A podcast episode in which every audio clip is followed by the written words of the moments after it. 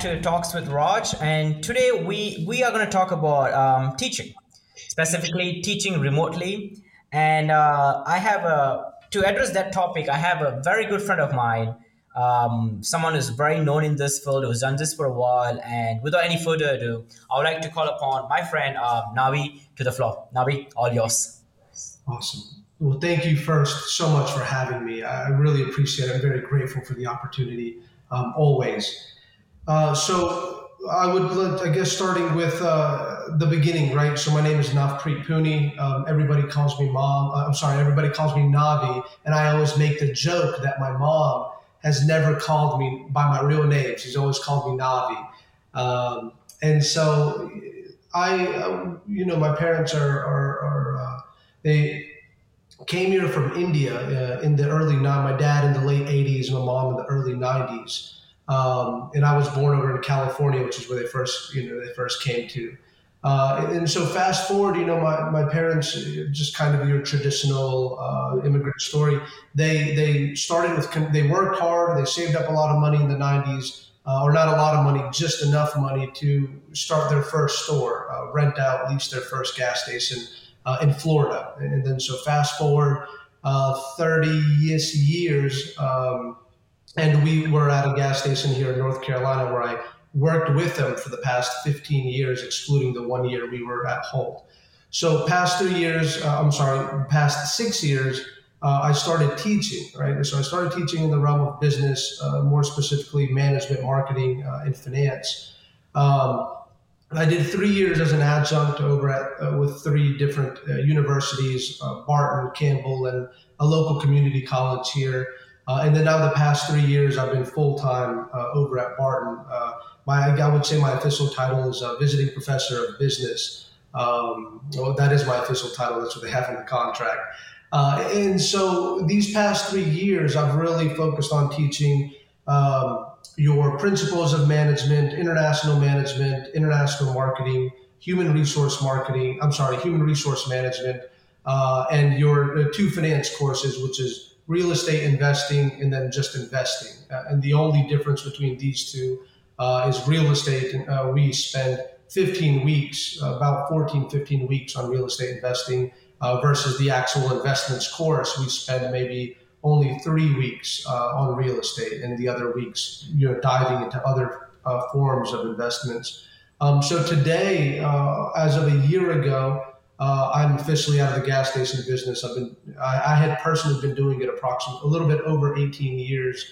Um, and so this is where my foundation started, right? And really after our, our, our studies right. in the whole a little bit of time in the corporate world, you know, I was able to transition over to teaching. So I would say uh, it was what was it? It was 2020, of course, when COVID happened, um, and, and, everybody was in person at the time. I, I, don't think people here in the United States, you know, people like us, we were who are kind of more involved internationally. We, we were we were we recognized the danger that COVID uh, posed to wherever we were locally, right? For me, United States, you the UAE. Um, and so, so we were prepared, but I don't, know if, uh, I don't know, many people were prepared for what kind of transpired after, right? So, so all of a sudden, everybody's online. Whereas, and I noticed that this is a big kind of a generation gap as well. Whereas a lot of my older colleagues who have been, I, I we have we use the learning management system known as Canvas, right? Okay. Uh, and so we use Canvas. I have experience with Blackboard and uh, Blackboard and Moodle as well, but but Canvas, and I really like the LMS that is Canvas um, just because I think it's very simple, very you know integratable. Um, it, it, works well for me. So a guy like me who already I, the first year or two I was teaching, I did everything by hand, but then I recognized that I could really reach higher levels of efficiency and even save time uh, by using it on by using Canvas. And so by the time we went online, I was already used to using you know this this online LMS, right, Canvas. Uh, and then coupled with Zoom, uh, I felt like I had the majority of the tools that I needed to, you know, proceed my classes online. Uh, I think where a big problem came, and, and, this is where things were not uniform were that there were still professors who were taking attendance and doing grades and everything by hand. So whereas right. for me, there really wasn't that big of a learning curve because I'm already using Canvas. There was a huge learning curve for some of these, you know, individuals out here that had never used it, that had just been kind of doing it the traditional way. Um, and so something that I remember in terms of feedback uh, from students uh, at the time was um, they were telling me that they they liked they liked my style of what I was doing because let's say if I was teaching a 9, 9 a.m. class on a Tuesday, Thursday morning, right. um, and we're, you know, up until March, we're meeting in person, and then all of a sudden in April, everything's completely online. Well, there were professors out there who were not substituting the online session with the virtual session. And so, what I mean by that is that if my class was 9 a.m. Tuesday, Thursday, we would still have that class session, except it would just be on Zoom. So it's like, okay, instead of you know 9 a.m. Tuesday, Thursday in person on campus, 9 a.m. Tuesday, Thursday, we're having a Zoom call and we're still going to proceed with everything as planned. Yeah, one of the downsides were that so many students uh, still had their cameras off, right? But you could right. always tell there were some that were engaged.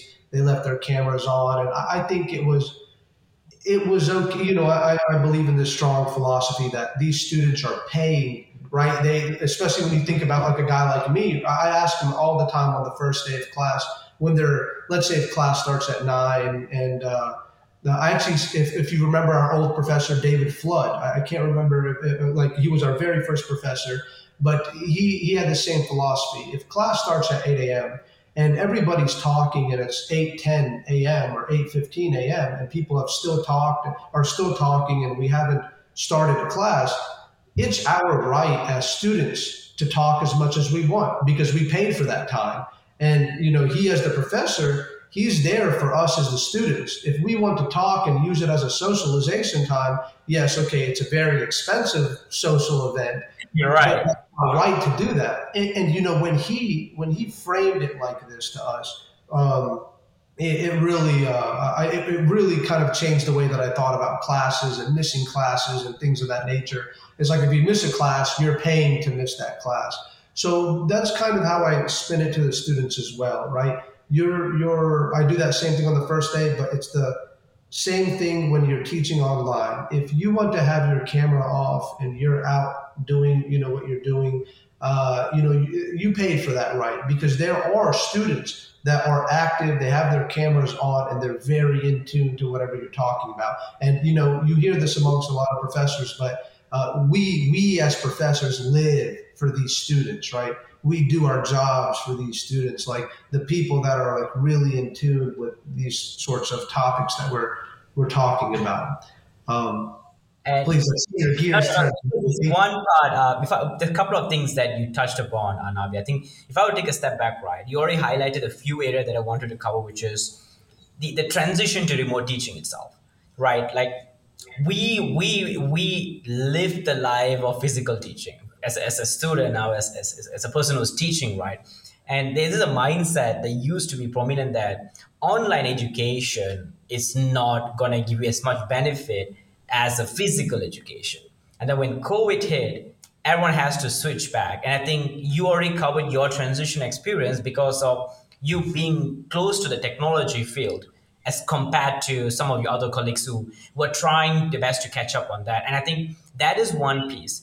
But the, the second piece, when you talked about the engagement of the student, um, one of the things that I want to quickly, you know, di- not digress further, but like the just talking about pedagogy perspective, right?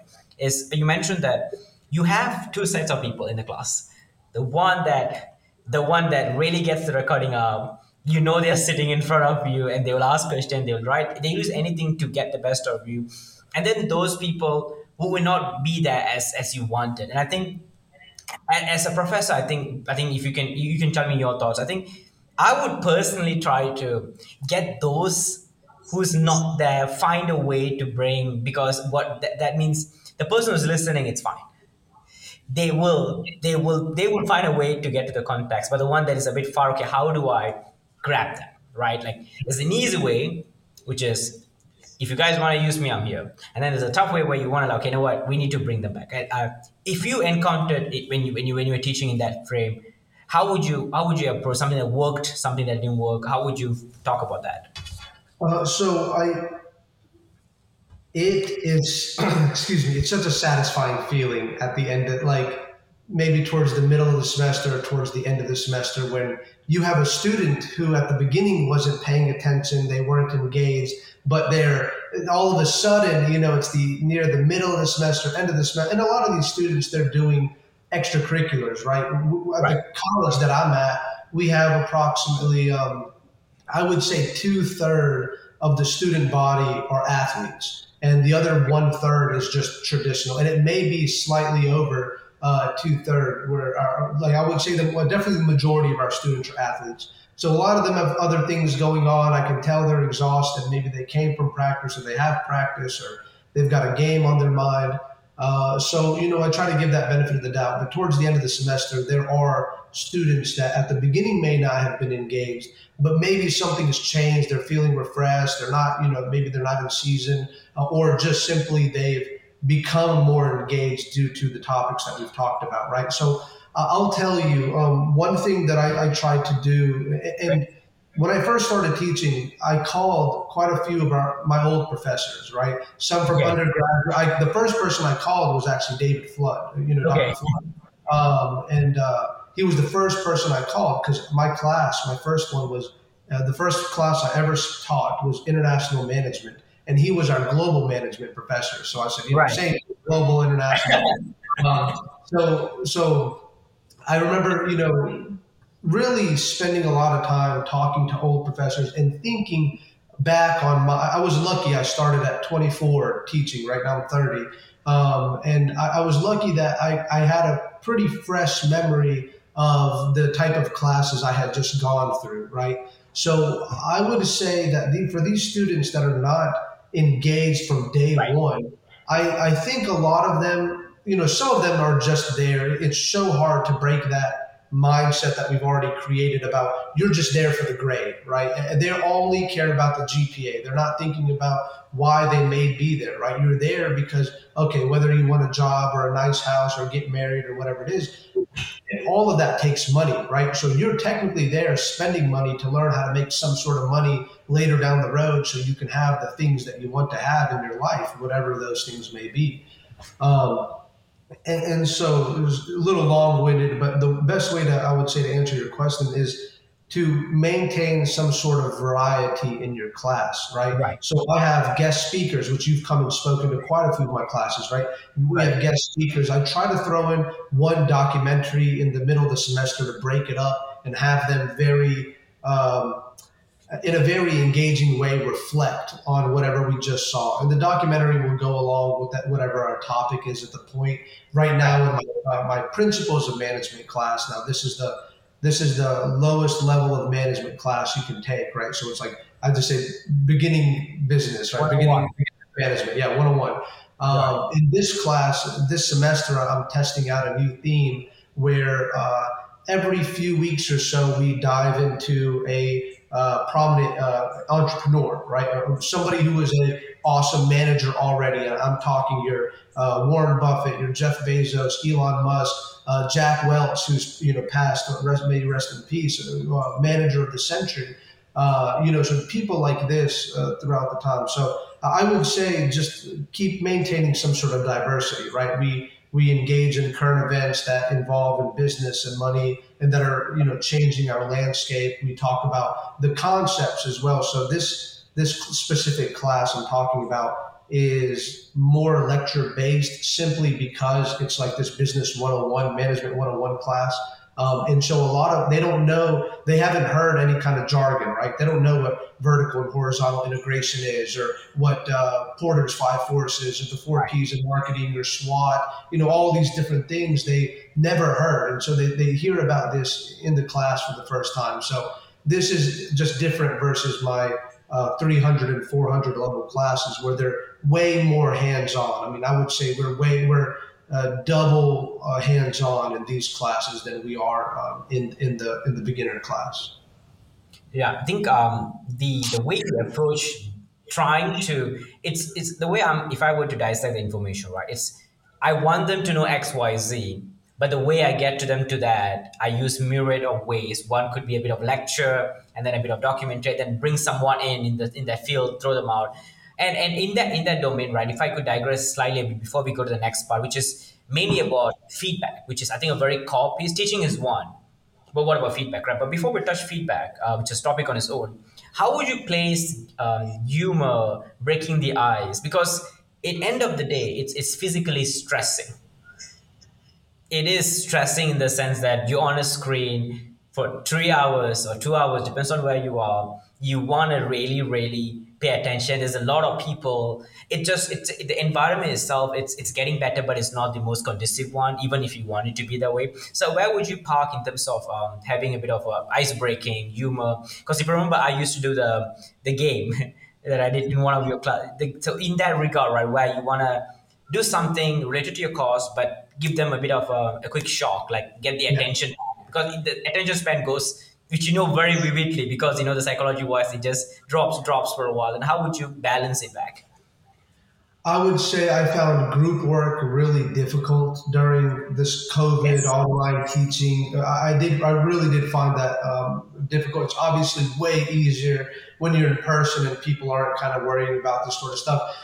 now, I do think that it is um, possible to do group work. So, in terms of icebreakers and humor, so the first day I always make everybody introduce themselves, right? I want you to turn on your camera. I want you to introduce, you know, and I have them tell us a couple things, right? Where are you right. from? Uh, what would you like to do? And then I also ask them, what would you like to have? And this is also something that I, I learned during our time at Hult. I remember going up to Jan, uh, Jan, if you remember, J A N. He was our yeah, yeah. Uh, over in Shanghai. And I remember telling him, I, I, have no idea what I want to do in my life. And he said, you know, well, that's because we, we, uh, we ask you the wrong question. We always say, what do you want to do? What do you want to do? But nobody knows what they want to do because that's one third, one, you know, one fourth of your life, which is work, right? So he was like, I want you to think about what you want to have in life, and and then all of a sudden you'll you know you figure out the means to this what you want to have. And and for me, you know, being in gas stations for so long, I really wanted some more time to explore my life, the things that I like, just have time to do anything else besides run a business. Um, and so here I am now, and I'm, I'm very fortunate. I teach. I'm full time, but I do all my classes on Tuesday, Thursdays, right? So I, I have some time off uh, during the week to work on my other business, Navi Consultants, where we were just a, we started as a consulting firm. We are truly just an investments firm these days. Um, but uh, still, the time is, is something that I really wanted to have, and so automatically I figured out, you know, something that I want to do is somewhere something that I have more time, right, where I can have some time, uh, and also working in corporate world as well, forty hours a week. Uh, it was still better than the gas station in a sense uh, in terms of the hours, uh, but it still wasn't kind of, you know, you were still coming home exhausted. So I, I always make a joke that uh, I, I, I don't, I apparently subconsciously do not want to be a professor. I want to be a comedian because I, I'm always making jokes in the class, right? And this is something else I also learned from David Flood as well. Uh, and he also spoke to us about humor. Um, and uh, I got to make sure we share this podcast with, with Professor Flood because I mentioned him already three or four times. Uh, yes. we, may need to, we may need to include his LinkedIn as well when a Yeah, exactly. Yep. And uh, so I would say humor is extremely important, right? I, I mean, it's so it's very, very important. One, because these students are already maybe they're exhausted, or maybe it's a, I teach at eight o'clock in the morning class. 8 a.m. class is so tough because you know, as as natural presenters, our first our, the first thing that comes out of our mouth most of, most of the time is a, a, greeting, right? Good morning, everyone, or how's it going, everybody, or whatever it may be. So I find in my eight o'clock class, I'm like, uh, good morning, everyone.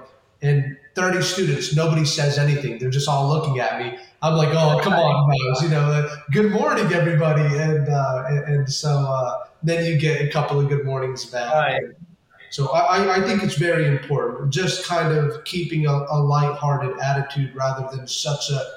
The world is serious enough, right? We we we. It's it's. I think the best entrepreneurs, managers, professors, people in general have this good balance of, of lightheartedness and knowing when to be serious as well, right? I think I think one person that I do wanna I have not I don't have the permission of this person to to to voice over, but I, I think he would be fine with it. Professor Terence.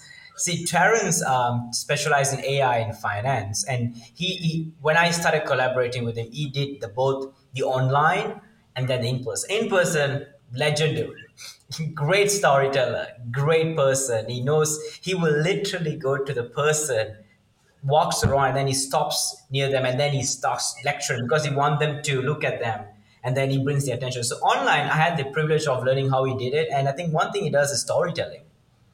He and he changed the finance into storytelling. He'll open a whiteboard in Zoom and then make himself small because he was using, I believe, um, I don't know, he was using uh, the um, the OBS. He is one of the people that usually use OBS way advanced than anyone else. So He was having his own setup, and then he will draw the story and they will draw everything and then he will try to connect and then brings the number in. And i'm like oh storytelling. And then you get a hook. And then one thing that i've seen that he does which i try to replicate is he will not continue the story when he asks a question until he gets a response.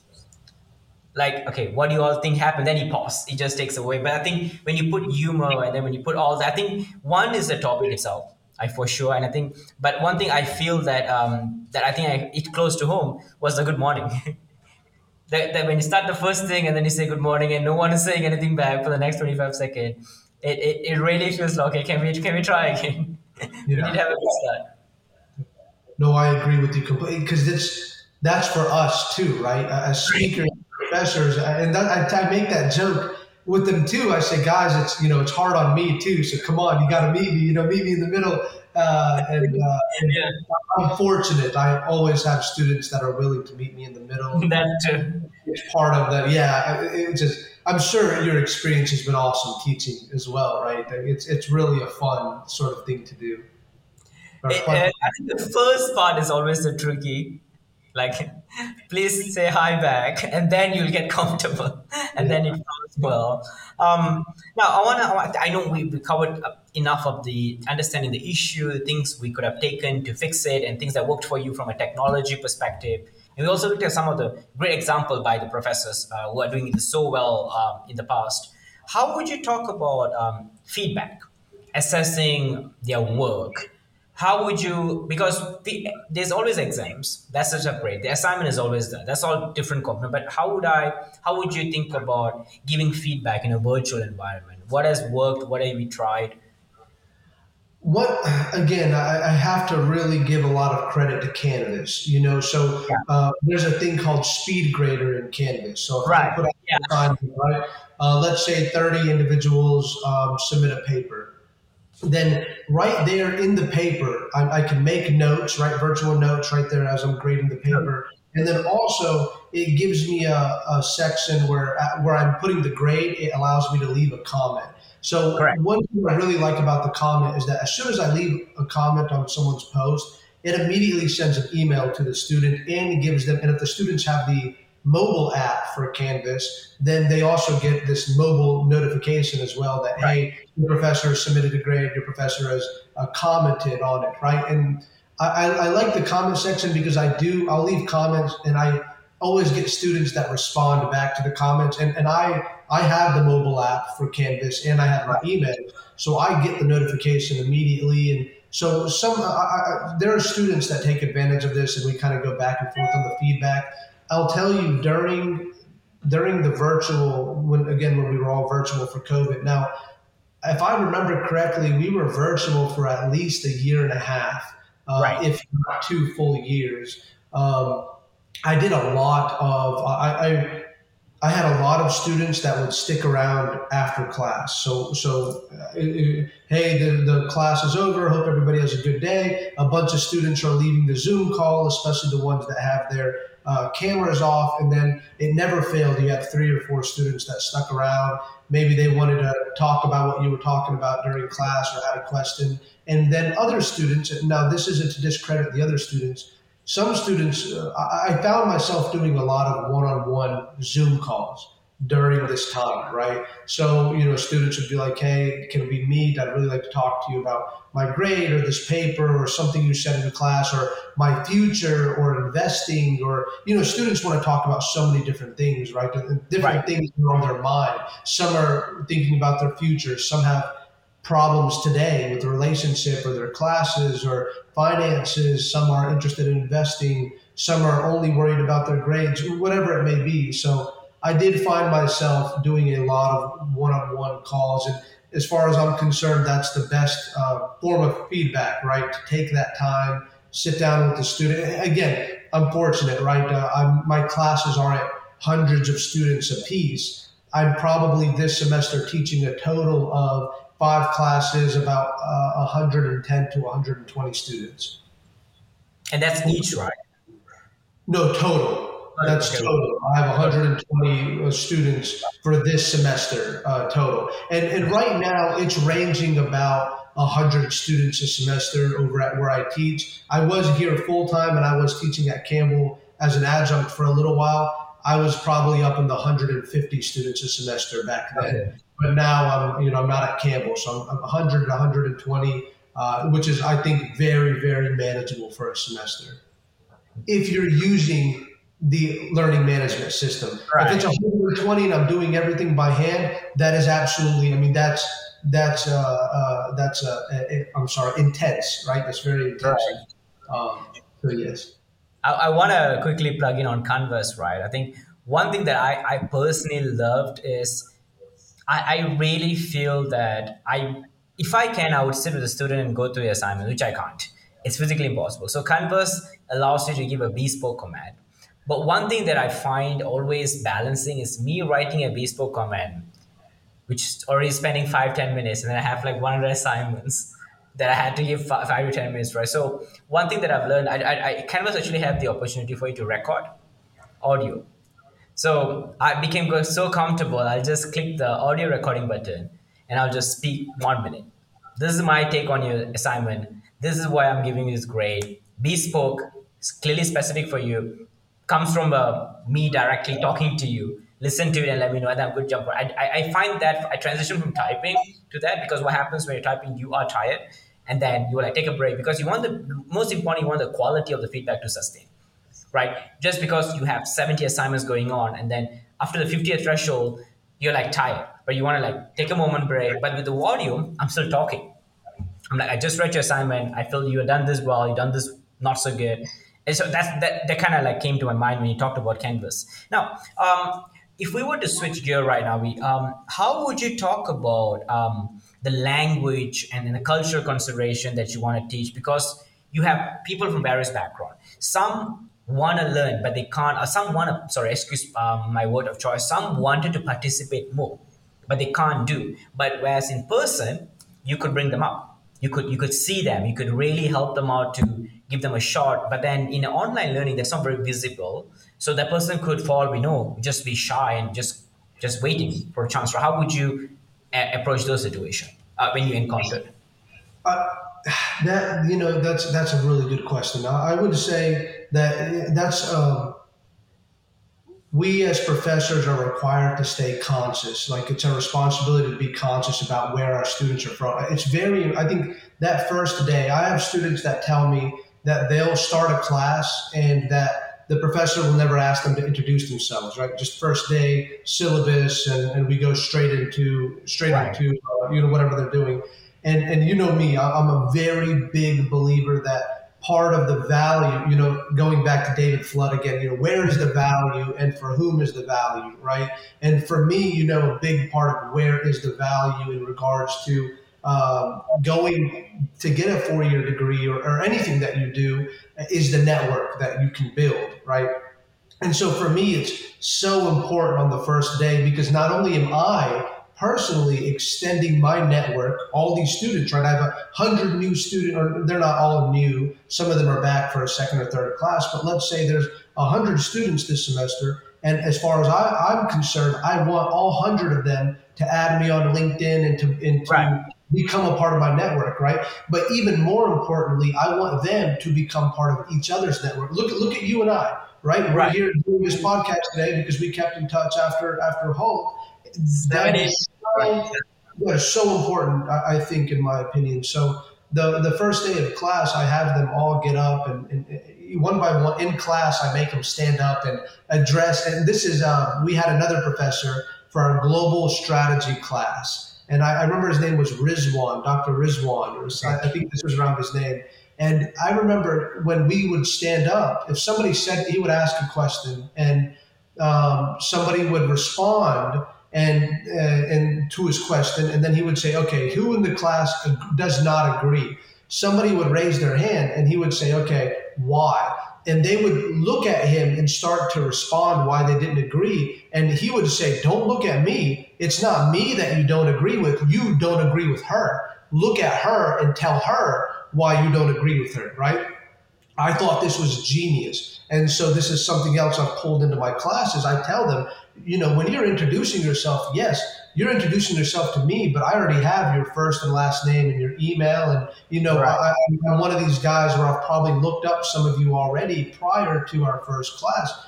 But if you, there's people in here you've never met. So stand up, say, you know, who you, who you are and look at them, look at your audience. Don't look at just me, look at them.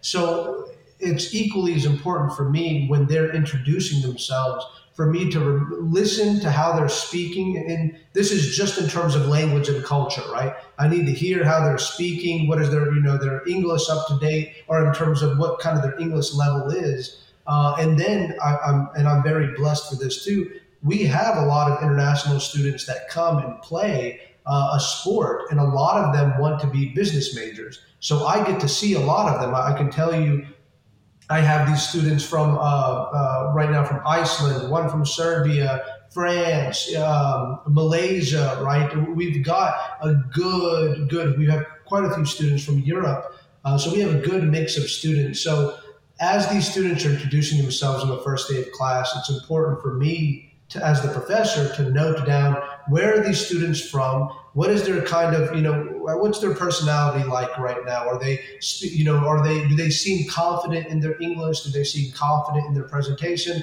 Okay if not so as i'm teaching and so and because i don't believe you know i don't believe that there's a uh, there's no such thing as a domestic business. All business through globalization is intertwined in some sense right? We can normally find it in the supply chain or somewhere in Right. the in the analysis of a business we can find a global aspect to it. So a lot of times throughout the semester i'm, I'm easily able to or not easily but i'm able to and this is a benefit of this an, an advantage and something i'm very grateful for. I'm able to ask okay uh, what does our student from iceland think? Or what do what is uh, what's different over here in france? Or Right.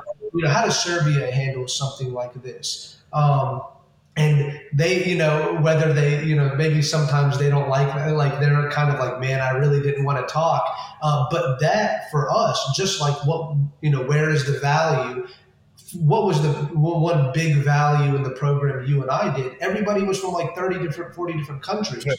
you're able to hear from all these different perspectives and you're like wow like i never thought about that. And so it's the exact same when you know i'm here in in in, the United States teaching a class, I would say if I have a class of 30 students, 20 to 25 of them are from the US, but it's these five that are from, you know, different countries or one country together. Because we have some students like that, uh, that, that they've all knew each other from a country, from their home country prior to coming to the same school. Um, and so they, they, but it's always a, a blessing or it's very valuable for myself and the other students from the United States to hear this other international perspective. And I, I think it's, you know, again, where is the value? These moments, you know, you're extracting that value as well. I think um, that's a very good, um, I think, a, a summary now. Because if I were to call out a few things, right? One, you have to work with very limited information and then gauge the level of involvement you want to invest in those students within a virtual world, and then use that information and see how you want to keep in back of your mind. Okay, this person, I want to bring it back again because I just need to give a bit of push. And this person is doing so well, he or she will be doing very well on his own or her own right. I think um, that's a good segue. And I know we're, we're close coming to the end. Um, few things I want to talk about is number one, what do you think we need in terms of resources for educators right now? Could be anything in terms of staying ahead of the whole um, hybrid slash remote teaching from your perspective. At my institution, we have three types of classes. We have your in person class, your hybrid class, and your fully remote class. Right. The hybrid class meets, I think, uh, let's say if in one month we meet one time a month, and then the other three weeks were uh, you're doing it completely like self guided, right? Kind of how your traditional online classes used to run. I really, really think that, um, especially right now, uh, you know, we're, we're here uh, I was just hearing, overhearing some students the other day talk about a few other universities here in the United States have switched already back to online or remote learning because there's a new strand of COVID and thing. And we're, you know, depending on where you're at in the United States, you can be a little disconnected from. So I'm, I like, for example, myself, I'm a little disconnected on the what's the new COVID strain and, and strain and where is it, things like that. Um, and so. Uh, I would say that a, a, enough professors do not take advantage of the Zoom Canvas combo. Uh, they really should. If if any if, if it ever happens again, where we're in person and you have an eight o'clock to a nine o'clock class that you're teaching, and we go fully online or something of the nature, as a professor, it's our responsibility, in my opinion, to maintain that class virtually. So we're still going to meet eight to nine o'clock on Monday, Wednesday, Friday, or whatever it is, but we're going to do it over a Zoom call rather than uh, in person because we're not allowed to meet in person because of this, right? So in terms of resources, I, I think the LMS versus and whatever sort of online, whether it's Zoom or Google Meets or we, Canvas even has something called. Uh, big blue button or something like that where you can do the same thing. I remember Blackboard also had something similar to this. Um, and so there's plenty of tools to to supply. I just think that it's easy to be like, oh, we're going online. It's an excuse for me to get lazy and the students are, I just have to, now I just, because a traditional, and I have a couple of traditional online courses that don't have a, a time designated to it. So I can't just pick a time in the week. Hey, uh, on Friday at 5 p.m. we're going to have a you know once a month session. It's it's inevitable students are not going to be able to make it. They've got games or they got practice or they're out of town because it's the weekend or whatever it is. So these classes I do have fully online because they're fully online courses. But uh, I, but I, again, I would say just not enough professors are using whatever their LMS is. If again, if you have to go online and, and you have a time associated, you should definitely be supplementing your in-person classes with these virtual. If you can't do in person, then you should do these virtual ones. I think the students really gain a lot more out of that. As far as I'm concerned, the internet. So I'll tell you, and and I, I this philosophy runs right into my classes. I I do not uh, restrict them from using the internet. Uh, at least uh, there's probably never really a time that I do. Because in my opinion you're never going to be in the real world and you're never going to be faced with a problem that you cannot use every resource at your disposal right? If I have if I come across a problem in the business world or my personal life or whatever it is right I have the power to pick up my phone and call somebody who may be more educated on this subject than I am. I have the I, I now I can use Chat GPT to source information. I have the paid version, so I'm using GPT four. I can use that to source the information, or even prior to GPT, the past twenty years, I can just look it up online. But then even before that, I can go to the library, right? So, anyways, I think I think we are, you know, we're trying to the the the concept of memorization to pass a quiz and then you're just going to forget the next day. This is something you and I have had experience with all too well as well. Being, you know, also being not, in, we were in school less than a decade ago, right? Uh, and, and so it's the same. So it's more, for me, it's more how can you use all of the resources at your disposal to solve a problem? And that's the internet, that's your network, that's ChatGPT, if you know how to use it properly uh, and, and so these these tools I think are the cell phone. So I have an app called uh, Text Free, and and I started doing this during this COVID virtual you know online teaching era. Uh, Text Free generates me a free phone number that as long as I use it with it's going to show me some ads, which is okay, but it's free. And I can I can buy a paid subscription, which is like I don't know ten dollars a year or something, and I have my phone number permanently, this extra phone number, and no ads. But I give this number to my students, and I tell them, listen, you know, if you send me an email, it may be a few hours before I have a chance to read it and respond or anything but if you really need me immediately, any kind of assistance you need, text me at this number and I'll get that immediately. You know, that's right in my hand most of the time, it's, or it's in my pocket. I feel the vibration, I pull it out, and I'm doing business all day via phone calls and text messages. So, uh, you know, I get this text message, and this way they don't have my personal number, but at the same time, they have a phone number. They can text me, they can call me, uh, which I always tell them listen, text me and you're going to get a response just as you'll probably get a response quicker sometimes that way than, than calling because uh, sometimes I may not be connected to Wi-Fi and the signal may be bad. Uh, so the phone call doesn't work too well, but the, the texting works perfectly. So I think there's a lot of tools out there to really uh, help us. Um, and even, you know, so if you uh, just bringing in kind of some new tech, right? Think about right. virtual reality, right? Think about the MetaQuest 2, for example. You can already do Horizon workrooms, and I could bring if every if everybody had access, I could already it, technically if just the professor has a VR, the workrooms. Uh, I'm sorry, if the if only the professor has a MetaQuest 2, I can set up the whole classroom in, in workrooms and I can have bring everybody in via a link, just like a Zoom call, right? If they don't have a, if they have an Oculus, they can use their avatar, but if they don't, it'll just bring the screen like you and I are sitting here right now. Uh, so this is just, and I, I don't know how many professors out there are doing this, but this is just an example that not only are there tools out there, but there are companies experimenting with new tools to make it even more engaging you know, in, in the case that in the case that this becomes kind of more of a norm, and it is already more of a norm. Uh, whereas before I was teaching all uh, in-person classes, now I'm teaching five. You know, three of them are in person, two of them are online, um, and so this is a this is almost right. I mean, uh, this is a two fifth uh, uh, where I'm fully online, and so this is already moving in the trend of being more online than I used to be. Uh, and, and so, anyways, I, I think it's possible. There's definitely resources out there to help.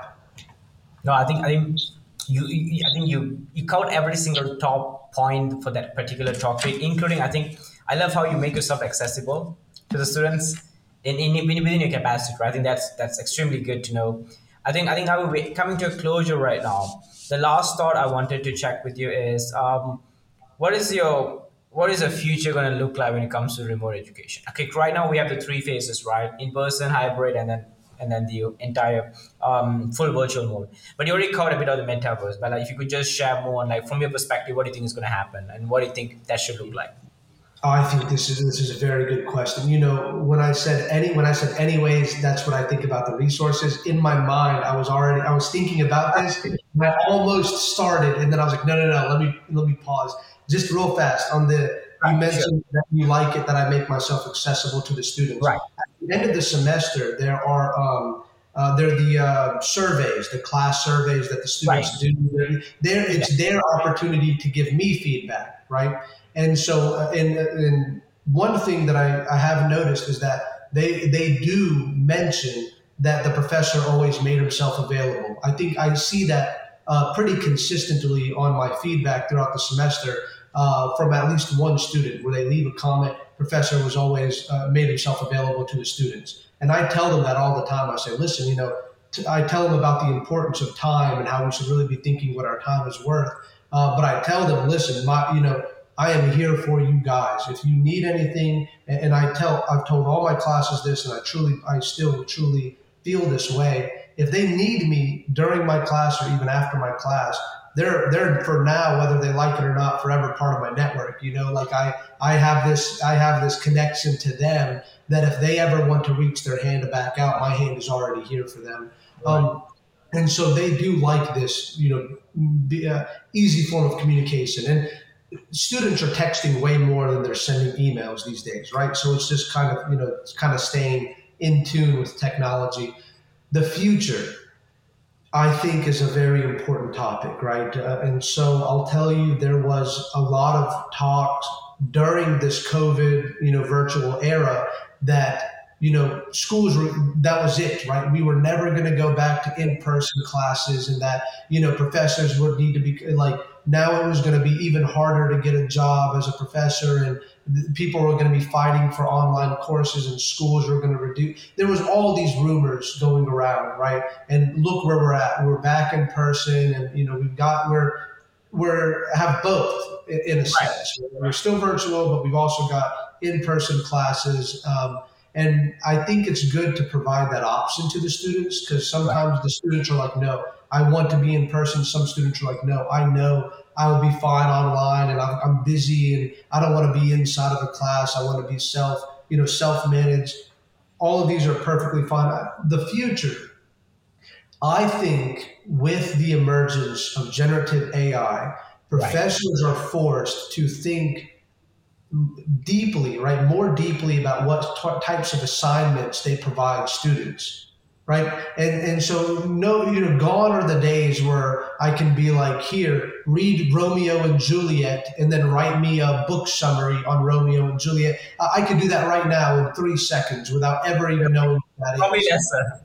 And, and, and, way better, yeah. And, and, I can, you know, there's uh, and people are like, well, and, and I'm on the AI committee over at the institution that I'm at okay. uh, because I was I, I actually a, year ago, so uh, not the beginning of this this school year, but beginning of last school year, I um, I was called upon to give a, a, a very short presentation of what ChatGPT was to the entire faculty because so many people had no idea what it was, and I was already using it. And I remember our, one of our, um, I would call him my boss, the boss of all the faculty uh, the vice president of academic affairs sent out an email does anybody know about generative ai and, and they're using it. And i said of course i am right? All of you should be aware of what's going on with this. And so and so i get so anyway so i, I think that professors really need to be more um, right.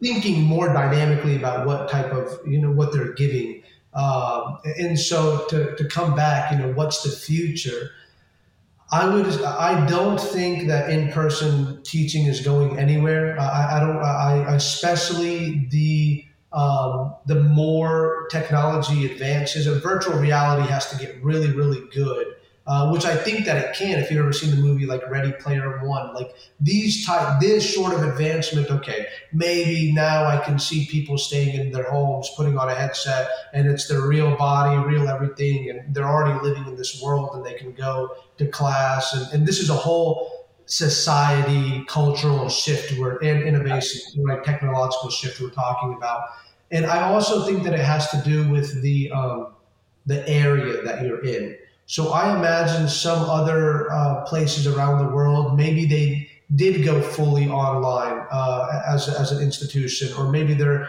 focusing more on that realm. Uh, I really think that each institution uh, is a case by case scenario, but even more importantly, the region where that uh, that institution operates. Right, so we may do it. We're, I'm in the South. I'm considered in the South uh, part of the United States we are probably doing it differently here in the South than our counterparts over in California versus our friends over in Shanghai versus our, you know, maybe our old professors in Boston up in the North, right?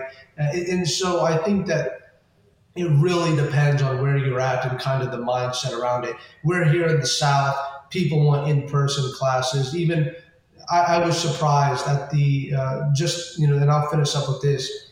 When we came back from the uh, from this virtual era of teaching, and we started teaching in person again. I remember I had a class of about 50 students over at Campbell uh, uh, University in, here in, uh, uh, in, North Carolina, and uh, I remember having them say, I, I said, how many of you would have preferred we stayed um, online? And one student raised their hand out of 50. And then I said, how many of you would have preferred we or happy that we're back in person? 49 of them raised their hand to be back in person. But then a year later, maybe not even a year later, I, I can't exactly remember the times. Uh, maybe maybe a semester, maybe a full year later, but no more than a full year. I did the survey again uh, with a different set of students. How many of you would rather go back to being online or have this option? And it was a 50 50 split. 50% of them wanted to be in person, 50% of them would rather be able to take the class online. And I think this is exactly the future that we're going to see, right? It's the same thing we see in the workforce. Some people are like, I'm never going back to the office. There's this whole opportunity and, and uh, uh, this whole slew of uh, uh online remote uh, jobs that I, I, can pick from. Why would I go back in person? Whereas some people I know uh, are like, and I'm, I'm kind of one of them. I like getting up and going. I, am I'm a little bit more fortunate. I, I only have to go two days a week but you know, there, I know some people. Actually, my sister is like this. Uh, she used to work a nice job here, in corporate here locally as well. Uh, before she also became a teacher. I'm in a family of teachers now.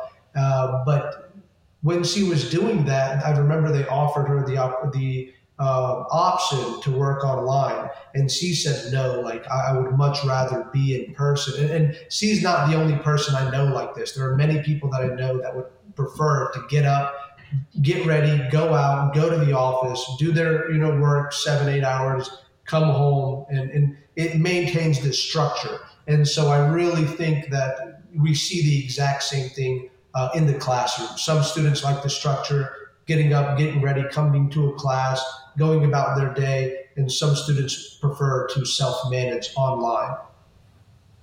That that's I think um, that's very well put, Navi. And if I were to share my closing thoughts on those topic, right?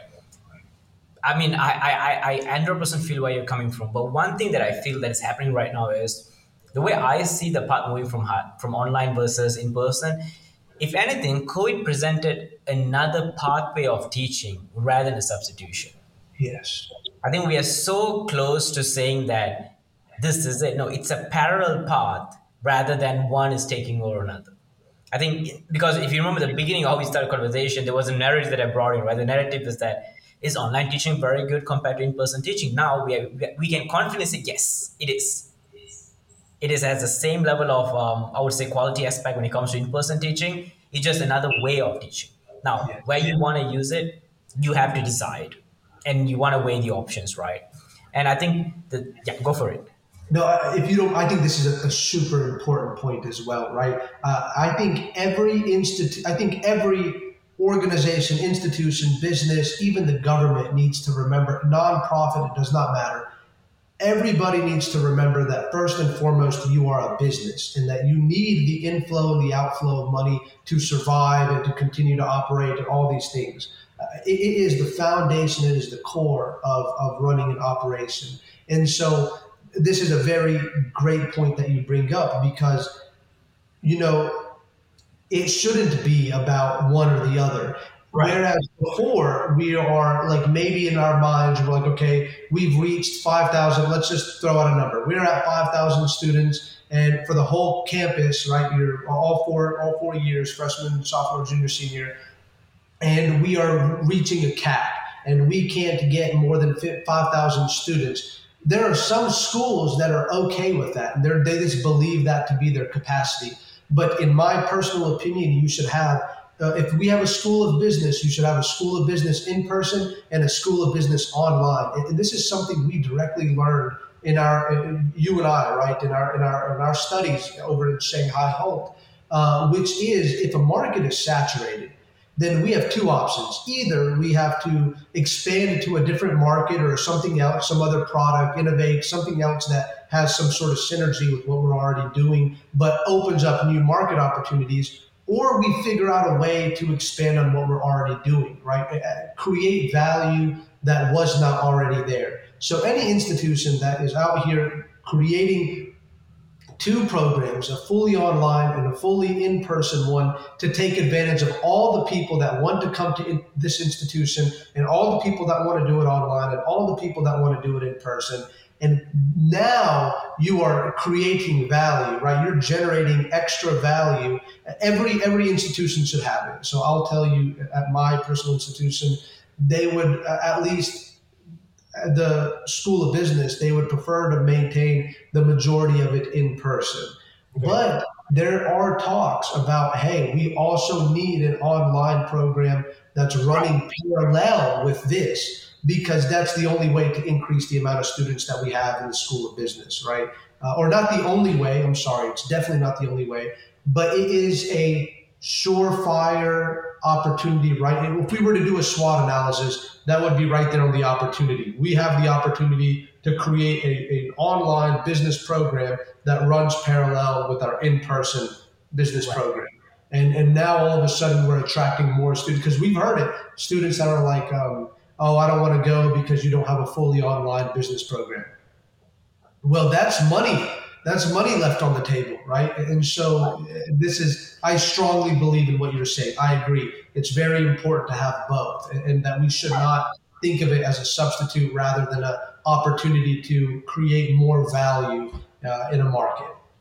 I think the last sentence, I think that's basically it's right. You have you discovered another method thanks to COVID that proved to be feasible and there is a reason for us there's sorry there is no reason for us to deprive that from other people because there are folks out there who can benefit from that. I think I think if anything, time has told us that we can get it right in online as well. That, that's what exactly happened, right?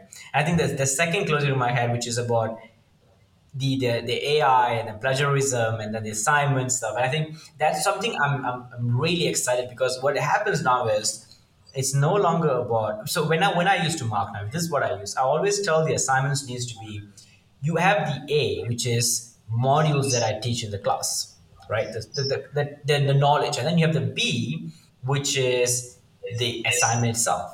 But what you got to tell me is the C. And every time when I write A, B equal to C, oh, I always run into there's a lot of questions like what does the C represent? The C represent a simulation of that. Plus, you need to give me something new. You need to give me something extra. It could be your coffee chat with your dad. It could be your understanding of a game from Roblox. It could be anything, but you want to incorporate that. Okay, I know this because I'm giving information end of the day. But what do you want to do with the information to make something more critical? That's for me critical thinking, right? But now it's more apparent than ever with all the G- generative AI. You gotta make your work at you've got to make your assignment has to reflect. See, otherwise you're just gonna get a quick typo exercise coming because you're not gonna add any value, right? So I I, I, I, I strongly agree with that and I also uh, I know we are way above on the time now, and I want to like really really say thank you so much again. You know, it's really one nice to connect with you. Number two, also talk about a topic that that I feel very close to, which is teaching, education, because that what brought us together after so yeah. many years. Um, so really really thank you, and um, I, I I look forward to connecting with you again. No, again, thank you so much for the opportunity. This was my first podcast, and, and I had a blast. I thought this was a lot of fun, actually. This is so much fun. Thank you. Really, thank you so much. Thanks a lot, Navi.